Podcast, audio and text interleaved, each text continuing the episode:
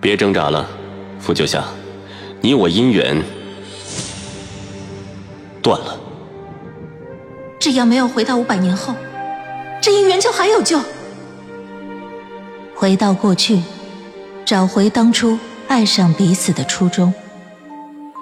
欢迎您收听精品仙侠剧《和离》，演播：一颗小青藤，司徒小魏，后期制作：咕咚。第六十三集。嗯，他就问了一嘴：“女狐妖在哪儿？我又是谁？”我又不能说实话，当即就一通硬编呢。我就说，之前那个女狐妖。在他昏迷的时候想害他，被我遇见了，已经被我赶走了。然后我就设了冰窟外的结界，保护我和他。你这个说法很冒险啊！他什么反应？他没什么反应，但还是很戒备我。直到我动用魂力帮他捂腰上的伤时，他才缓和了点态度。你就直接动手捂伤了？他允许？他又动不了，我真的给他治好了点伤，他就问我为什么要救他。这个问题，在我的记忆里，谢玄清也问过我。不过，我记忆中的场景与夏夏经历的并不相同。我是在谢玄清昏迷了一两个月后，才见他醒来的。那时候，虽然谢玄清只在竹林见过我一面，但对我来说。我已经照顾了他很多天了，对他也算熟悉，所以当谢玄清问我，我非常熟忍地回答他：“难不成看着你冻死在冰天雪地里？”但与此同时，我还说出了一个非常令人信服的理由：之前你在雪竹林也算是救了我，我不把你报给西王母，全当是报恩了。我照顾你到伤好，你伤好以后就悄悄离开昆仑吧。我不会告诉任何人的。他救我，我报恩，有理有据。可现在，这个谢玄清根本就没救夏夏，甚至连清醒的第一眼看到的都不是他。那你怎么说的？我问的小心翼翼。我又瞎编了一个理由呗。我说见他长得好看，我馋他身子，实在不忍心。他就这么被狐妖给害了。短暂的沉默后，我有些头疼。虽然当年救谢玄清，我也不能说一点没有吧，但我好歹是个正经人呢。那不然我要怎么编？还有什么令人信服的理由吗？而且你也别沉默了，我还不知道你吗？我笃定，你当年救人多少也有点这么想的。我叹息，唉，认了。毕竟谢卓是挺让人馋的，能忍他五百年，我真的仁至义尽了。我找回主题，继续问他：“你这么说，他信了？信不信我不知道，但他愣了好一会儿没说话，大概是信了吧。而且……”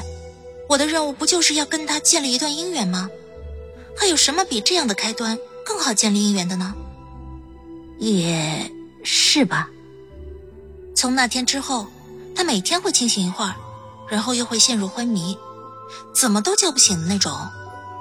他醒的时候，我就会与他说说话，然后我发现，夏夏的目光仿佛粘在了谢玄清的身上。他人挺好的。我闻言，当即一默，抿唇不言。脑海里，夏夏的目光从谢玄清的脸上扫过，又细细的打量过他身上的伤。他似乎有点温柔。昨天晚上他昏睡的时候，我见他呼吸有些急促，身上的伤口好像裂开了。我又用魂力给他捂了伤口，他正巧醒了。见我又在给他疗伤，他阻止了我。原来他早就看出来了，我在结界上用了心脉之血的力量。他让我不要太消耗自己了。我一言不发的，在脑海中看着夏夏眼中的画面，听着她的言语。你有没有发现啊？凑近了看，他的眼睛像小动物一样，很清澈。而且，他受了这么重的伤，从来没喊过一声疼。他好像都习惯了。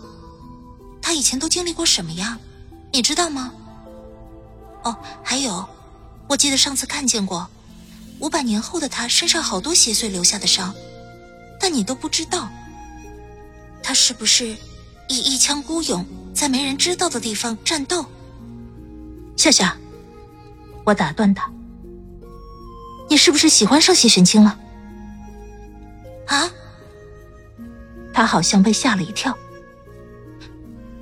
我就这么几天，怎么可能？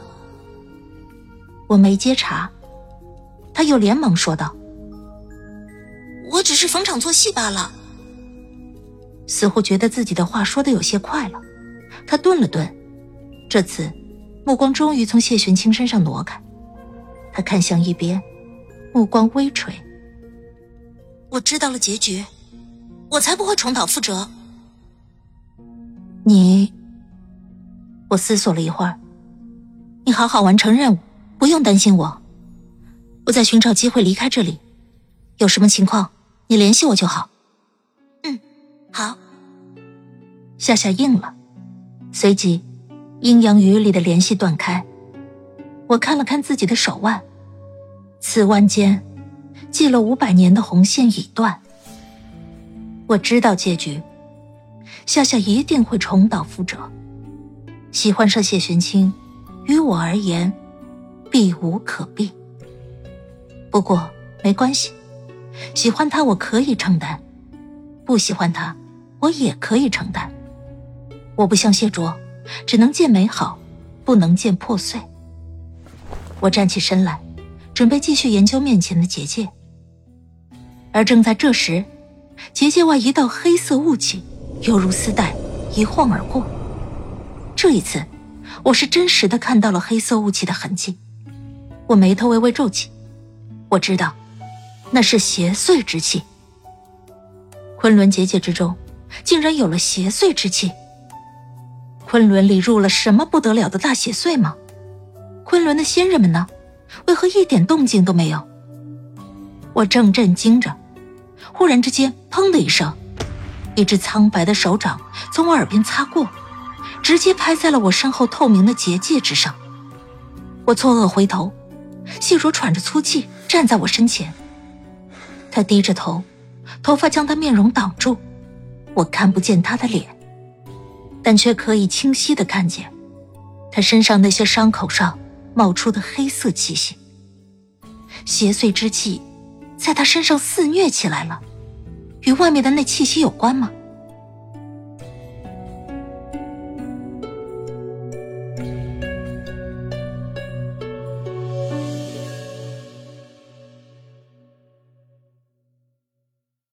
亲爱的听众朋友，本集已播讲完毕，感谢您的收听，欢迎订阅。我们精彩继续。